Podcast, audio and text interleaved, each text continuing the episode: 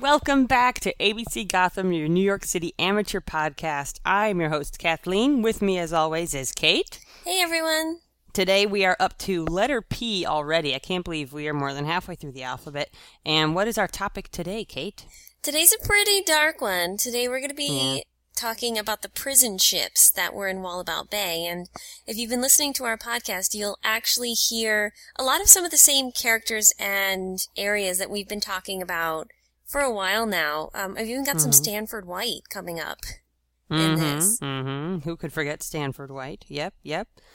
And what else? Wallabout Bay? Why does that sound familiar, Kate? Well, if you just listen to our podcast on the Navy Yard, you'll know the area we're talking about in this podcast. Mm-hmm. It's mm-hmm. Wallabout Bay is just where you come into the Navy Yard if you're coming in from the East River. Mm-hmm. Mm-hmm. Yeah, and that is that is why they built the Navy Yard there. Is it was a, a natural place for ships to come in and go out of, and as it turns out, for the British to keep their prison ships. So let's get the show started. Kate, uh, what do you how how do we start? How did this even happen? What's what's what's it about? Well, after the reason British had actually been using prison ships, they they were pretty popular with the British governments in the 18th and 19th centuries. Mm-hmm. I mean, think about it. You've got ships that are kind of falling apart. They're not good mm-hmm. to go into battle. So, mm-hmm. what are you going to do with them? why Especially if your prisons if you don't are have overrun, a bunch of prisons. Exactly. Yeah. Mm-hmm. yeah. your prisons are overrun, so you're just gonna use them to mm-hmm. put thousands and thousands of people on them. Usually, the the, yeah, exactly. Usually they put them on the ships to await transport, like mm-hmm. to go, you know, Australia, wherever you, they're going to send you mm-hmm. to a penal colony. But during this war, they're just kind of moored off the coast. They're also, um, this is not just a New York thing, it's mostly the, the most horrendous conditions are here, but they also were off the coast of South Carolina as well. They had a few mm, prison okay. ships there. Mm-hmm, mm-hmm. Um, you were actually lucky if you were, Kathleen, if, I think you would probably hope to be an officer. That would be pretty sweet because then you would actually be put in a boarding house or a tavern as your prison. Isn't that interesting that the higher level you are as a prisoner of war, the the like they still defer to your authority on some level, you know? Yeah, I figured they just kind of throw everyone together, but no, really, the common foot soldier, and actually an, an amazing number, about a third of the prisoners on the prison ships were civilians and not even Mm. involved Well, in then the what war. the heck? Well, how did they? What was it about? Well, I mean, if you don't want to pledge allegiance to the crown, then Ah. you're obviously a traitor and therefore a prisoner of war. So you're going, you're going on to the Jersey, which Oh we'll get into that ship later, which its passengers nicknamed Hell. Mm. So, Kathleen, can you bring us up to speed on w- how the war was going in New York? Absolutely. At yeah. the time? So, so the obviously the, the prison ships and the and the prison ship martyrs. This is the Revolutionary War that we're talking about. When um, we had signed the Declaration of Independence in 1776, and eventually all hell broke loose. So the Britons weren't having it and came here to you know take their land back from the rebels. So this was 1776. The uh, this was a bad battle, and you all heard about the Revolutionary War in history class. We're not going to go too much into all of those details, but just in terms of like New York specific situations, what was going on was um, the prison ships really came into use. They really, you know, the British started taking major, huge amounts of prisoners of war right around the time of the Battle of Long Island, which is really sort of the it was the first major battle following the signing of the Declaration of Independence. This was the largest one of the entire conflict, and this was on August 27th of 1776. It's the Battle of Long Island. This is also known as the Battle of Brooklyn or the Battle of Brooklyn Heights. Wow. British won, you know, uh, spoiler alert, we, we did not win that first battle. It was decisively for the British. This is the one where General Washington, very clever, under the cover of darkness, realizing that he is not going to win this, retreated from Brooklyn Heights into Manhattan. So this was 300 U.S. soldiers were killed, about 700 were wounded, a thousand were captured, and we're going to hear what happened to them. Um, and the reason that the British won this so decisively is, uh, was, you know, a, a, military maneuver where there was the initial attack. Um, this was at uh, something called Guan Heights, G U A N Heights, which is sort of a ridge of hills in Brooklyn that extends from uh, what today we call Bay Ridge up through to an area in Prospect Park where there's actually a couple of plaques and some interesting areas in there to commemorate this. He attacked, you know, face to face like usually do, but the bulk of his army came around from behind and attacked the flank of the Americans, uh. and the Americans were like, "Shit, we did not see that coming." Um, people from Maryland are very proud that a Maryland contingent of 400 soldiers soldiers stood their ground and prevented a lot of uh, of American soldiers from being captured, but it's still um, we still did not win that battle. So uh, the first shots of that battle were fired near um, the Red Lion Inn. That was a, a building back then. That is near today, what we have today, 39th Street and 4th Avenue, and that's in Bay Ridge. And uh, it was as soon as this this first decisive battle ended that the British started bringing on the ships and uh, taking on their prisoners. I feel like we should take a Revolutionary War bike ride. Through, yeah. Through Bay Ridge. I think that would be awesome. Yeah, it would. Although, it's. There's going to be a lot of hills, and it's going to be a tough bike ride, that's all. Yeah, I think we can do it. Yeah. Well, as Kathleen said, you know, we're talking at, at least a thousand prisoners of war. And mm-hmm. at the time, you have the you have a few something called the New Jail, which is the big new jail in Manhattan, which held. Mm-hmm. And this is really cram packing all the corners. You have 800 prisoners being held there. Mm-hmm. Uh, and actually, that I think that started its life as a debtor, a debtor's prison. So it's not mm. really even set up for long-term prison. I mean, after this, it becomes just a regular prison. You know, anything mm-hmm. goes. Whoever gets arrested mm. going there. But you know, they also. I mean, the British. Are, I mean, they do try for a while to find places to put all these massive numbers of prisoners they're getting. They start taking mm-hmm. over sugar houses, which are where sugar was refined and stored. Uh, mm-hmm. Uh, they took a couple church. The Middle and North Dutch churches were also used as mm-hmm. prisons. Mm-hmm. And you, you just run out of space. And mm-hmm. and the, the sugar houses, those are just factories. That that was just empty space that they poured people into, right? Exactly. And you have a lot of these ships which are being decommissioned by the Royal Navy. Mm. And they're just sitting there, and they already had this common practice of using prison ships. So why not just start piling prisoners on them? At some we point, yeah. yeah, exactly. At some point during the war, not all at once, but at least 20 ships were used as prison ships. Mm-hmm. And we're talking about the period between 1776, as Kathleen said, straight mm-hmm. through to 1783. So that's qu- quite a bit of time. Um, mm-hmm. I'm mm-hmm. not sure there were any prisoners that lasted that were arrested in 1776 and lasted till the prisoners were freed. Yeah, yeah. When when Kate gets into describing the conditions, yeah, it would surprise me if anyone survived that for anything longer than a year.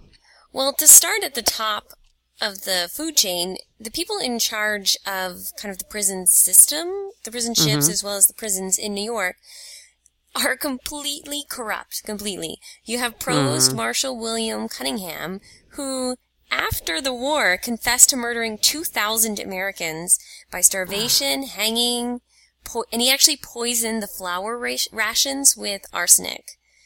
Unbelievable. And he knew he was doing that the whole time. That's what kills me when I, I, I read that. And like, you you knew you were killing people by starvation. It's well, not just that; it's the poison that that really yeah, and, and me. that he was very proactive about killing them with yeah. poison in the flour. Was like, like all right, I guess not it's not quite so unbelievable enough. that he was killing them with starvation. Now, yeah, yeah. You've also got the commissary Joshua Loring, who hmm. makes a ton of money just selling the provisions that are supposed to go to mm-hmm. prisoners, mm. actually selling mm-hmm. them during wartime to make a profit. So between the so two, they actually them, had set aside provisions. They actually intended for them to to have food. Well, yeah, because they're okay. they're prisoners of war. Uh, I, I imagine that there's money set aside to buy them provisions, mm-hmm. and this mm-hmm. guy's just turning it around and keeping the profit. Yeah, yeah. oh my god. So all, as we said, all of these ships were in Wallabout Bay, and Mm-hmm. it must have been a very, I can't imagine the sight. The, some of the names of the ships are a, a little, some of them, you know, you have the Scorpion, the Mm-hmm. Falmouth, the Hunter, but then some are called, like, the Hope, and my favorite, Stromboli. Stromboli. Stromboli. right. So some of them sound like I'll go to the Hope. The worst ship, which I have already mentioned, is the Jersey, which The prisoners who made it off just nicknamed it Hell. mm-hmm. mm-hmm. The conditions you could expect on the Jersey as well as the other ship, don't expect any fresh air at all. The ship is completely locked down. No sunlight. It would, it could, you could be on, your entire time on the ship could be never seeing sunlight. If you did see sunlight, it's because two people at a time of thousands that are on this ship, the two people at a time are allowed on deck to relieve themselves at a time, What? but um, of thousands. So you can imagine exactly what squalor men were living in. Yeah, people are going to relieve themselves no matter what. Yeah, you have um one man who actually escaped one of the prison ships, not the Jersey, Huh. but he escaped. His name is Robert Mm-hmm. Sheffield. He escaped in seven. Well, he in 1778 he told his story and it was printed in the Connecticut Gazette. His Mm-hmm. quote says, "The heat was so intense that the hot sun shining all day on deck, they were all Mm-hmm. naked, which also served the well to get rid of vermin, but the sick were Uh-huh. eaten up alive." Their sickly countenances the, and ghastly looks were truly horrible. Some swearing and blaspheming, others crying, praying, and wringing their hands, and stalking about like ghosts. Oh, others delirious, raving, and storming, all panting for breath. Some dead and corrupting. The air was so foul that at times a lamp could not be kept burning, by reasons of which the bodies were not missed until they had been dead for ten days. Oh, So every morning you had um, the prison guards come through saying, toss out your dead. Uh, but uh, can you imagine it's just so dark, it smells so bad that you don't know that the guy that you're smashed up against has been dead for 10 days. you don't even know. It's- Unbelievable. It's completely surreal. At its at its height, the Jersey had the mo- the highest number, uh, the highest death rate. They had at least eight corpses every day. oh, And to give you just a little bit of background, it's kind of strange. The HMS Jersey was actually um, commissioned during peacetime for England in 1736. So by the time we're talking about now, it's the ship's about 40 years old or so. Mhm. Not not too terribly old, I feel, but she'd already served in several wars, and in 1771 she wasn't uh, fighting anymore. She was actually a hospital ship. Okay. And it wasn't until 1776 when we start needing these prison ships that the turnover happens and she becomes this terrible ship that thousands of there are literally thousands of men below deck. And men died from torture, they died from no provisions, like just they, would go days without food, dehydration. Uh, you know, if you got sick, that was it. You, Yeah. You yeah. pretty much weren't going to make it. Um, I read some story about how men were still alive and thrown above overboard, which may be how our uh, Robert Sheffield Possibly. got overboard. Yeah, yeah. As horrific as it sounds on board, you know, maybe getting thrown off is opportunity. Right. You also have um so when the bodies are come up when the dead are brought out, prisoners are forced to take um, they're they're kept on rope, but they're forced to take the bodies to the shore of Wallabout Bay, and they're only able to barely bury them in the sand. And we'll get to those bodies a little bit later. But can you imagine these ill, malnourished, dying people having to take these bodies and do their best to try to bury them? Mm-hmm. Mm-hmm. and it's it's a, a former comrade on some level, probably, and oh my god, unbelievable. It's yeah, it's amazing. You also have you know cholera, smallpox, malaria going through the ships. Mm-hmm. going through like wildfire. I mean, you know, you're all Yeah. breathing the same air, sitting right on top of each other. It's impossible not to. Yeah, if you go back to our episode on contagion and listen to some of what would have made you sick, Mm-hmm. there's just nothing on this ship that would prevent you from getting sick. There's Yeah, everything we talked about in Contagion is on these ships. It's It- all it's- there. it's I can't believe really I can't believe anyone made it out alive. In the end, more Americans died on these ships due to neglect and essentially neglect than during every battle combined. Every battle combined during the Revolutionary War, about 4500 men died in battle and on the ships 11,500 people died. More than double. Exactly. Oh my god. So, yeah, like I said, civilians are aboard, um, which is completely unbelievable. You also have American privateers. At the time, there's no navy, Okay. so private citizens volunteer their ships kind of to become the navy. And so you have American privateers, and if you were captured by the Royal Navy, you had a choice. You can either join up with the Royal Navy, Hmm. and essentially fight against your comrades or go to the prison ships. So then you have thousands of more people going to the prison ship. Also, we And that's have certain death. I mean, certain death or fight for England. And so many people went to the ships. That that's astonishing to me. It's amazing. Uh, you also, of course, have spies, which we're going to get to a spy by the end of this podcast. I, I put a little teaser up on Facebook a while ago, so you'll Mm-hmm. hopefully you're you're still remembering that there's a spy hidden in this mix. Mm-hmm. So actually, at the end of the war, when the British leave, they leave 8,000 people on these boats. They're just kind of left there to die. Uh, I would think that the war's over.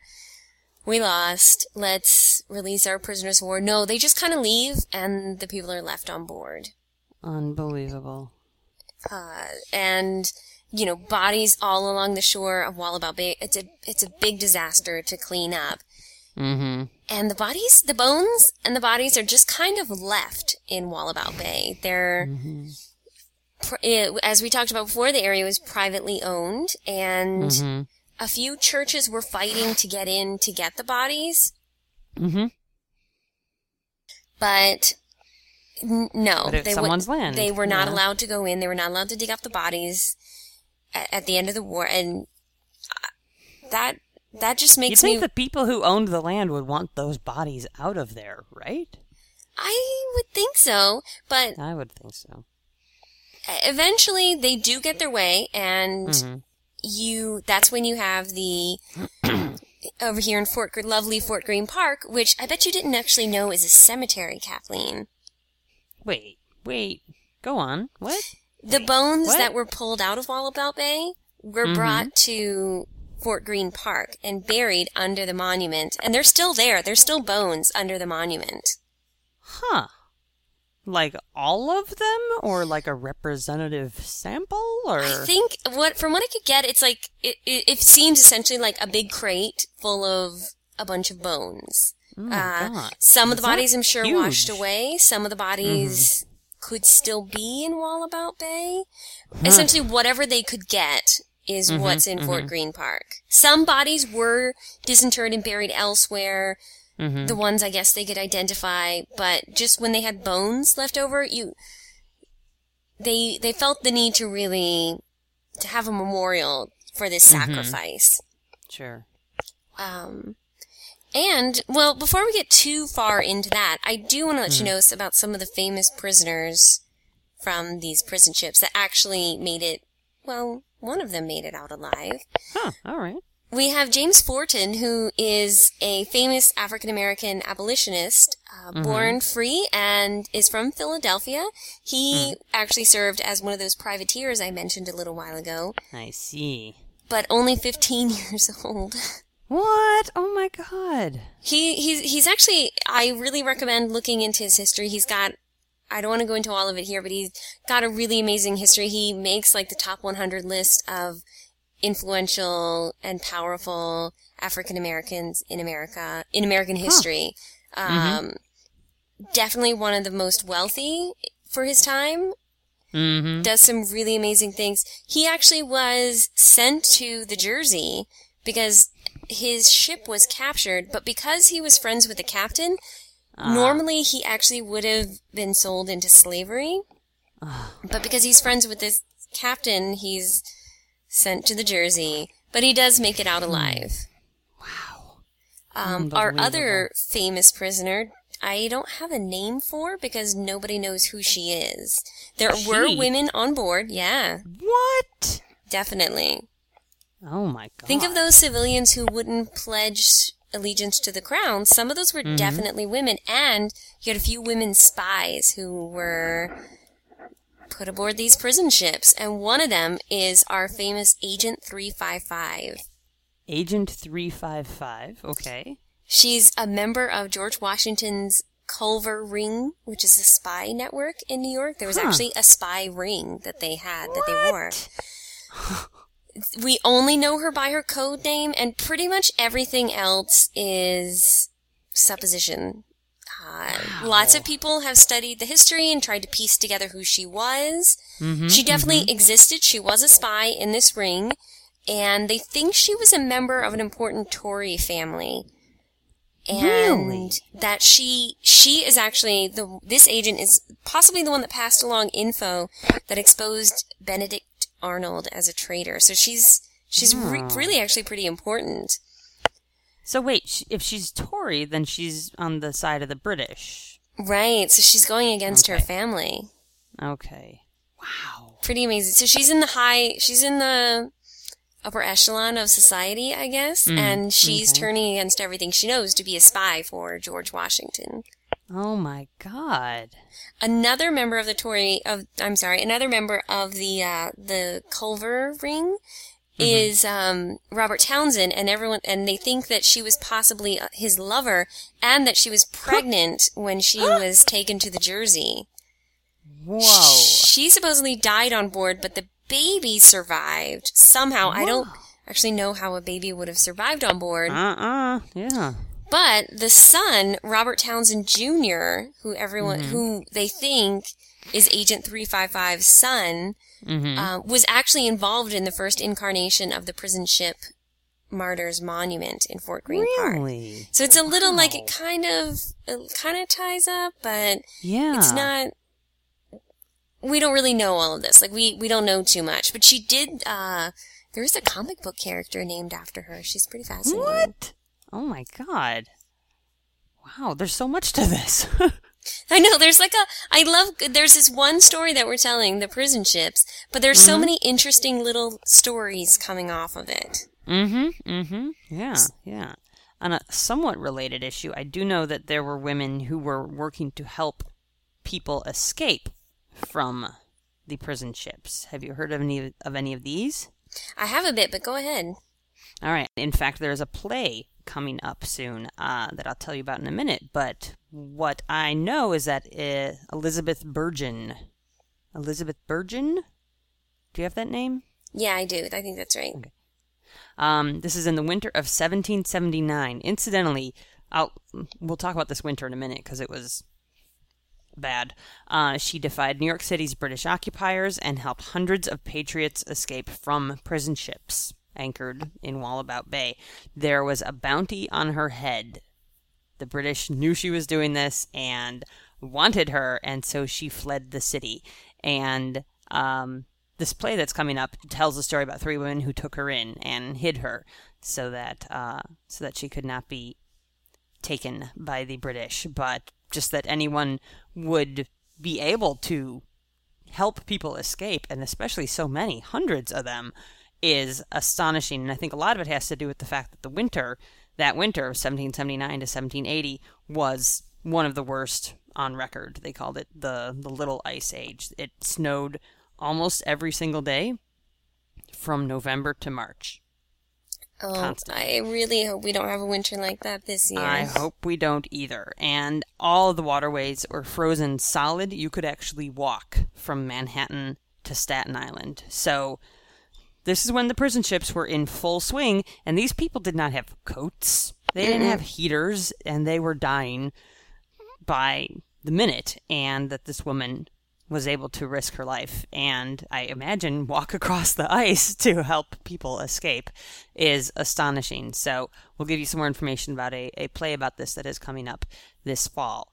But uh, yeah, amazing, Yeah, amazing imagine hero all- heroism there. Yeah, imagine all these prisoners, like we said before, naked. Mm-hmm. I mean, obviously the air quality's so bad you can't get a candle to light. Mm-hmm. I'm sure. I'm sure a part of this neglect, or that they're saying that people died of, is just Mm-hmm. freezing to death. Yeah, yeah, absolutely. Yeah. Even huddling together, you know, it's not going to help when No. when it's the the worst winter on record. So, after the end of the war in 1783, as I was talking before, there's a prison ship martyrs memorial in Fort Greene Park. And I've actually lived in the Fort Greene Clinton Hill area for a long time, and it took me about 10 years to figure out what that monument was for. Oh, for shame. I know, and I, I, I think I heard rumors about Mm. some kind of Revolutionary War mass, you know, mass murdering, and I had no idea what they were talking about. And I said prison ships. I, you know, I heard a lot of different stories, and it wasn't until we really sat down to research this that I actually was able to find a lot more about this. And they have a lot of info over at the Brooklyn Navy Yard on this, so Mm-hmm. I recommend going to. Is it building? 92. Building 92. So definitely everyone go check that out. Mm-hmm. So, like I said, they were, this area in Wallabout Bay 1783 where the Brooklyn Navy Yard goes Mm-hmm. is really rural. Nobody goes there. they, it's, it's completely out of the way. It's not like now where you have, you know, Brooklyn, Manhattan. Manhattan is so sparsely populated at the point, at that point. You have a lot of different, um, factions fighting about what the monument should be. Mm-hmm. You get the Tammany Society involved, of course, and you know, it all turns into a really, really big mess. But by 1808, uh, a small building has with an e- there's like an eagle mounted on the top, and uh, the bodies are moved down there. And the inscription says, "Portal to the tomb of 11,500 Patriot soldiers who died in dungeons and prison ships in and about the city of New York during the Revolution." So it really takes about a hundred years. A hundred years later, in 1908, we have the final dedication of the monument, which is, you know, designed by our favorite Stanford White of Mead, McKim, Right. and White. Mm-hmm. And it's finally, it's pretty much what you see now. I, I believe at the bottom of the stairs there used to actually be an entrance into the tomb. Oh. But if you go from the Myrtle Avenue side, but if you go to the Myrtle Avenue side of Fort Greene Park now, you can just hmm. see stairs. Like there's no entrance. But I have actually seen an entrance on the side of the hill, which I've always wondered what it was for, and I figure it was for uh, electricity, or- you know, whatever. But now I'm like, oh, I bet that's how you get down into the tomb. There, there's apparently a staircase and an elevator to get you down there. They don't know how many bodies are actually in there because it's mostly, like I said, a pile of bones. Oh God, that's so sad. It's really sad. Uh, in I, I oh, this is it. In 2008, when was when I went to, they had it rededicated, and it had been cleaned up. There had been some graffiti on it. It had been cleaned up. Um, one of our favorite people, Marty Markowitz, was there for the lighting of the torch at the top of the monument. Ah, yes. Mm-hmm. So it's it's actually a really nice monument, and it's half a block from where I'm sitting now. So now I'm a little creeped out by the eleven thousand bodies down the street.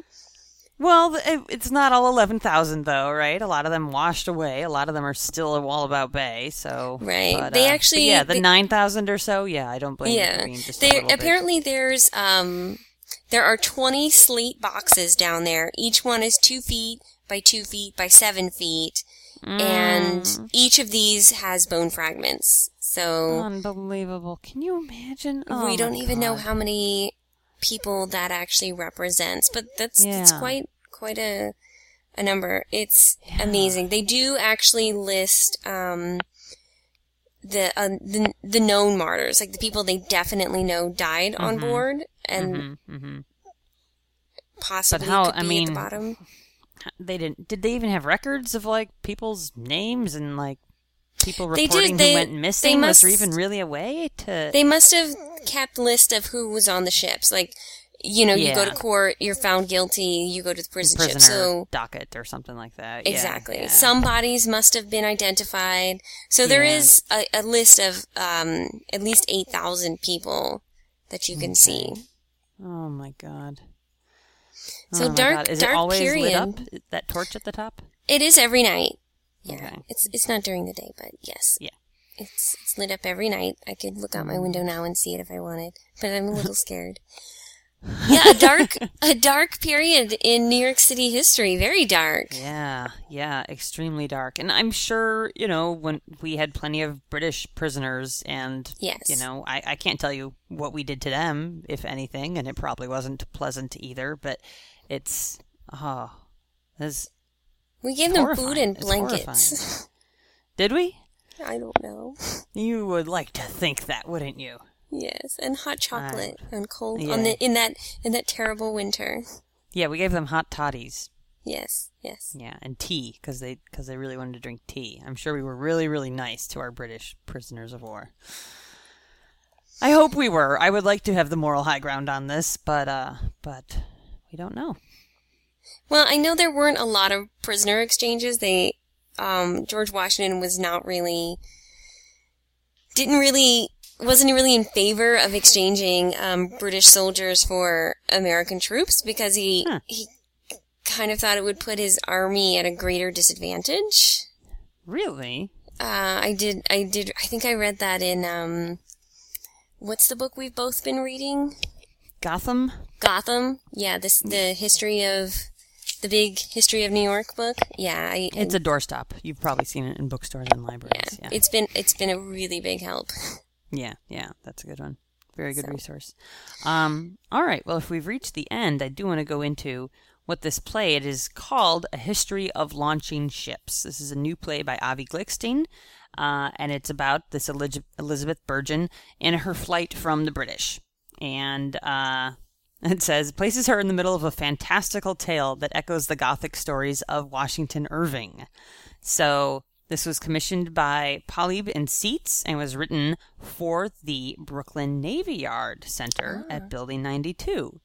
And it talks about these three women who take Burgin in and hide her. Um, it says this description says each woman seeks an escape from her own reality, and together they realize that the only way to freedom might be on a ship they build themselves. I will definitely be seeing this play. Uh, if you have any interest, go and see it. It is playing at the Brooklyn Navy Yard, and this is actually the first theatrical production that they're doing at the Navy Yard. That's Um, amazing. it opens Thursday, October 11th. It plays through to Sunday, October 28th. So this is only in October. So so jump on it. Um, the performance it says on the, the website here the performance will involve some walking and standing on the part of the audience. I believe it's sort of you're walking around the navy yard to to see this. Um, That sounds amazing. they have ramps they have elevators available. So um, tickets are i believe let me scroll up and see if i can see the price. Tickets are $18 full price and um, definitely go to the brooklyn navy yard building 92 website for more information it looks like it's going to be a really interesting kind of scary creepy it says uniquely american ghostly tale uh, it sounds like it would be a lot of fun Yeah, and don't forget there are definitely going to be some. Did they uh, when we were there last time? They did um, some night tours of the Navy Yard around Halloween. I think they were talking about. So definitely watch the Brooklyn Navy Yard website. When when we took the tour, they were kind of mentioning something about it. I know you can go into the hospital. Even that alone would be kind of creepy. Oh yeah, I think I do remember that. Yeah, yeah, yeah. We will definitely watch for that. That'll be on the uh, Facebook page when we see some announcements about that. Well, we'll try to have a little bit more upbeat for you next time, but we hope you enjoy hope so. this, um, we hope you enjoyed this podcast and you learned a little something that you may not have known. Uh, and if you Something live really in the, important and really tragic of New York City history, but definitely, definitely go online, check out some more information about it. Visit Fort Greene Park, see the monument. It really is impressive. If I'm not mistaken, it's the tallest Doric column in the nation. I think so. Mm-hmm. All right. Uh, but yeah, it's a great park. Come check it out. We have a wonderful farmers market on the weekend. yeah, it's it's a little sad, but it's it's definitely good to know about. Mm-hmm. Mm-hmm. Something we shouldn't really forget about. Well, thank you very, very much, Kate. Yeah, thank you, Kathleen. And thanks everyone for listening. Hope you learned something new, and we will talk to you next time. See you next time. Bye. For more ABC Gotham, go to our website, abcgotham.podbean.com. Special thanks to Podcasting's Brock. The music for ABC Gotham is by Big Rude Jake. ABC Gotham is a K2 production, copyright 2012, all rights reserved.